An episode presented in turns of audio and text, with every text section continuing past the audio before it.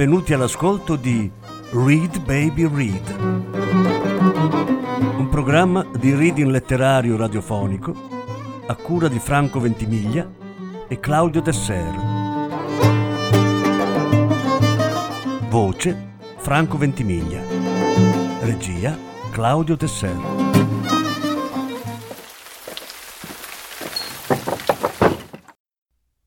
Marc Auger le tre parole che cambiarono il mondo. Lettura in quattro parti. Seconda parte.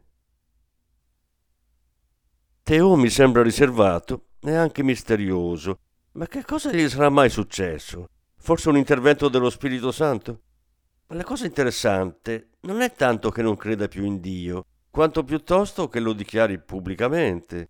Sono sempre stato convinto che un gran numero di sacerdoti non credono in Dio, soprattutto quelli che appartengono alle più alte sfere gerarchiche. Quanto al suo improvviso rivelarsi ho una mia ipotesi. A dire il vero, più di una semplice ipotesi. Oh, davvero? È un po' presto per parlarne. Sappi soltanto che questa storia è appena iniziata. Non è che tu mi stia dicendo molto, e comunque non abbastanza. Non posso dirti di più per il momento. Esita un istante, poi si lascia andare. Sentimi bene, è una faccenda enorme.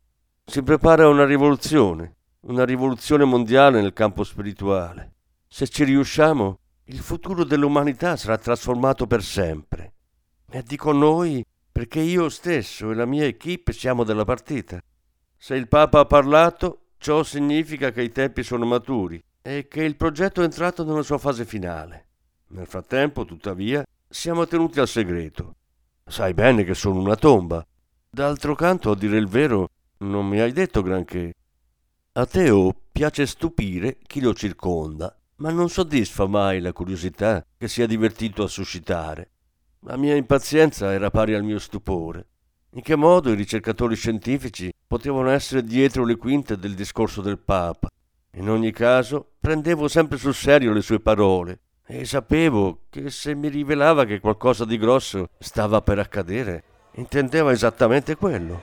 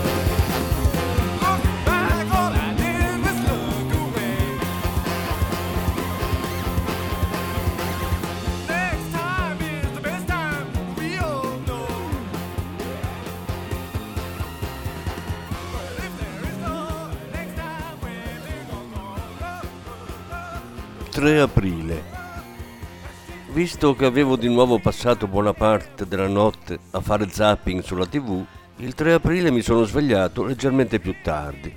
Appena aperti gli occhi mi sono immediatamente sintonizzato sulle ultime notizie. Ormai da due giorni non si parlava d'altro che di Roma e del Papa. Tuttavia la quotidianità non era cambiata. Qualche centinaio di morti in Nigeria, qualche amputazione di mani qua o là, qualche donna venduta come schiava in un altro paese, qualche musulmano sventrato da buddisti in Birmania, copti di nuovo massacrati in Libia, due o tre ostaggi sgozzati in Africa, decine di jihadisti partiti per l'addestramento in Siria, in Medio Oriente sciiti uccisi da sunniti e viceversa, un attentato non troppo grave a Londra, solo due morti e sei feriti. Ovviamente, come ben si sa, la religione non aveva niente a che vedere con tutti questi avvenimenti. La religione è soltanto amore, tolleranza e temperanza. Eppure, dal 2017, la situazione non aveva fatto che aggravarsi. Nella maggior parte dei paesi musulmani regnava il caos. Una guerra civile imperversava in vari paesi del Medio Oriente nel Maghreb e nei paesi dell'Africa nera gli islamisti erano più numerosi, potenti e aggressivi di quanto lo fossero mai stati in precedenza. Milioni di immigrati tentavano di entrare in Europa e proprio in Europa, da Norvegia e Svezia fino alla Spagna, Italia e Grecia, passando per la Francia, Germania e i paesi dell'Est, i partiti di estrema destra e o neonazisti si erano alleati con gli integralisti cristiani, cattolici o protestanti in nome della lotta contro il terrorismo. Non passava giorno senza attentati riusciti o falliti, assassini, scontri fra musulmani e cristiani radicali, nuove fatwa. Tuttavia, il leitmotiv non mancava, rimaneva sempre lo stesso. La religione non aveva niente a che vedere con quegli eccessi la religione è soltanto amore e pace.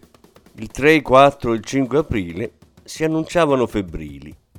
Nel pomeriggio del 3 fu comunicato che il nuovo concilio si sarebbe dovuto riunire nella settimana del 9. L'ex Papa, Benedetto XVI, sembrò voler riassumere i propri compiti in una breve dichiarazione alla Radio Vaticana. Non solo esprimeva al suo ex successore gli auguri di un pronto ristabilimento, invitava anche il futuro nuovo eletto al coraggio e alla fermezza d'animo e ricordava a tutti i cattolici la lettera del credo cui essi aderivano. In fretta e furia era stato chiesto ai pastori protestanti di unirsi alla preghiera dell'ex Papa e tutti insieme avevano recitato il credo cristiano nella sua versione protestante. Io credo nella Santa Chiesa Cattolica era diventato Io credo nella Santa Chiesa Universale. Trasmessa in diretta dal Vaticano, la cerimonia fu turbata dalle grida di alcuni cattolici integralisti, che furono a loro volta affrontati dal resto dei presenti. La rissa si trasformò in un incontro di pugilato. Le guardie svizzere ebbero il loro bel da fare per separare le fazioni, menando colpi di alabarda a destra e a manca. La televisione bloccò immediatamente la trasmissione delle immagini di quella che pareva una tensione d'altri tempi. Alle 5 del pomeriggio la BFM annunciò che una nutrita scarica di colpi di fucile era stata appena udita nel grande anfiteatro dell'Università Cattolica di Notre Dame, nello stato americano dell'Indiana, e che si contavano 16 morti e decine di feriti. La giornalista Ruth Elcriff il volto a dir poco turbato e il tono vagamente incredulo, aggiunse che secondo il governatore e il capo ufficio del procuratore dello Stato dell'Indiana, questa tragedia non aveva alcun legame con la dichiarazione del Papa e gli avvenimenti di Roma. Figuriamoci, dissi tra me e me. Gli evangelici esultarono, invadendo le strade d'America ed Europa. Ritenevano finalmente che il loro momento fosse arrivato i volti ispirati, quasi in trance, sfilavano gioiosi, danzando e cantando lodi e gloria a Dio. Nelle capitali sudamericane, Città del Messico, Rio, Caracas, Quito, erano decine, centinaia di migliaia a gridare la loro esultanza a ritmo di samba, al contempo scandendo slogan ostili al papato alla droga e all'omosessualità. Nelle periferie parigine scesero in piazza sia i cattolici sia i musulmani e si videro manifestanti perfino nelle strade di Mosca. Roma stessa fu invasa da una folla di persone provenienti da ogni dove che sorpresero gli abitanti con le loro musiche indiavolate. La festa, per così dire, fu interrotta da una prima deflagrazione. Uno dei manifestanti danzatori, verosimilmente un islamista camuffato, si era fatto esplodere con una bomba, causando due morti e decine di feriti. Subito dopo si udì l'urlo lacerante delle sirene dei pompieri, ambulanze e auto della polizia. Ben presto le forze dell'ordine non seppero più a che santi votarsi. Una seconda esplosione fu udita in piazza San Pietro, seguita da una terza in Campo dei Fiori, dove andò distrutto il monumento eretto a Giordano Bruno. Un'ondata di attentati, subito rivendicati dal nuovo califfo di Baghdad e dallo Stato islamico, si scatenò simultaneamente a Parigi, Dublino e Madrid mentre altri furono sventati a Londra, Vienna e Manhattan. Lo Stato islamico rilasciò immediatamente un comunicato dai toni trionfalisti. L'ora della jihad è suonata. La disfatta del Papa testimonia che l'Occidente è in agonia. In Indonesia, i cattolici, che dopo la dichiarazione dell'ormai ex Papa erano sospettati di voler introdurre ateismo e comunismo nel paese, furono per così dire invitati a cambiare religione nel giro di 24 ore. Un reporter di France 24 ricordò che a Giacarta le diverse religioni sono reciprocamente molto tolleranti, tuttavia la fede in Dio è obbligatoria. La Costituzione impone di appartenere a una delle religioni riconosciute dallo Stato, che da quel momento in poi sarebbero state soltanto cinque. Ai cattolici non rimaneva che scegliere tra protestantesimo, se avessero voluto restare nell'ambito cristiano, confucianesimo o induismo, se si fossero sentiti di umore filosofico, buddismo, se avessero voluto essere minoritari, e islamismo, se al contrario avessero voluto essere come tutti o quasi. Dal canto loro, le folle musulmane sfilavano nel mondo intero, al grido di Allah Akbar, Dio è il più grande a Riyadh come a Teheran, a Rabat come a Dakar, a Kuala Lumpur come a Kabul, milioni di uomini e donne dettero fuoco all'effigie del Papa rinnegato che aveva osato pronunciare la bestemmia più blasfema. In Pakistan, sugli striscioni dei manifestanti, si leggeva Your God is dead, but Allah is alive. La guida suprema dell'Iran l'Ayatollah Khamenei denunciò l'inimmaginabile tradimento del Papa, novello Giuda, vedendo in esso la trama di un complotto sionista da lungo tempo ordito insieme al grande Satana. Condannò l'ateismo sionista prima di chiamare tutti i musulmani del mondo al jihad contro gli empi dell'Occidente. A difesa della libertà di pensiero si formarono cortei nelle capitali d'Europa. A Parigi l'Union Rationaliste radunò alcune migliaia di suoi militanti, atei profondamente convinti che sfilarono scandendo Il Papa è con noi, viva il Papa. Dopo aver mantenuto il silenzio per tre giorni, le autorità cinesi si espressero tramite un comunicato ufficiale del loro ministro della cultura. La Cina, non solo sensibile alla crisi intellettuale e morale dell'Occidente, ma soprattutto nel pieno rispetto della fede e della cultura di ciascuno, si rallegrava che il suo popolo, o almeno la grande maggioranza, continuasse a trovare nel pensiero filosofico confuciano un baluardo contro la disperazione e lo scetticismo. Il comunicato continuava proponendo a chiunque lo desiderasse di avvicinarsi a questa fonte di sapere e di saggezza. Intervistato dal canale televisivo BBC News, il vice ministro della cultura dichiarò con un leggero sorriso Per anni gli occidentali hanno inviato da noi i loro missionari. Forse è ora di ripagarli con la stessa moneta.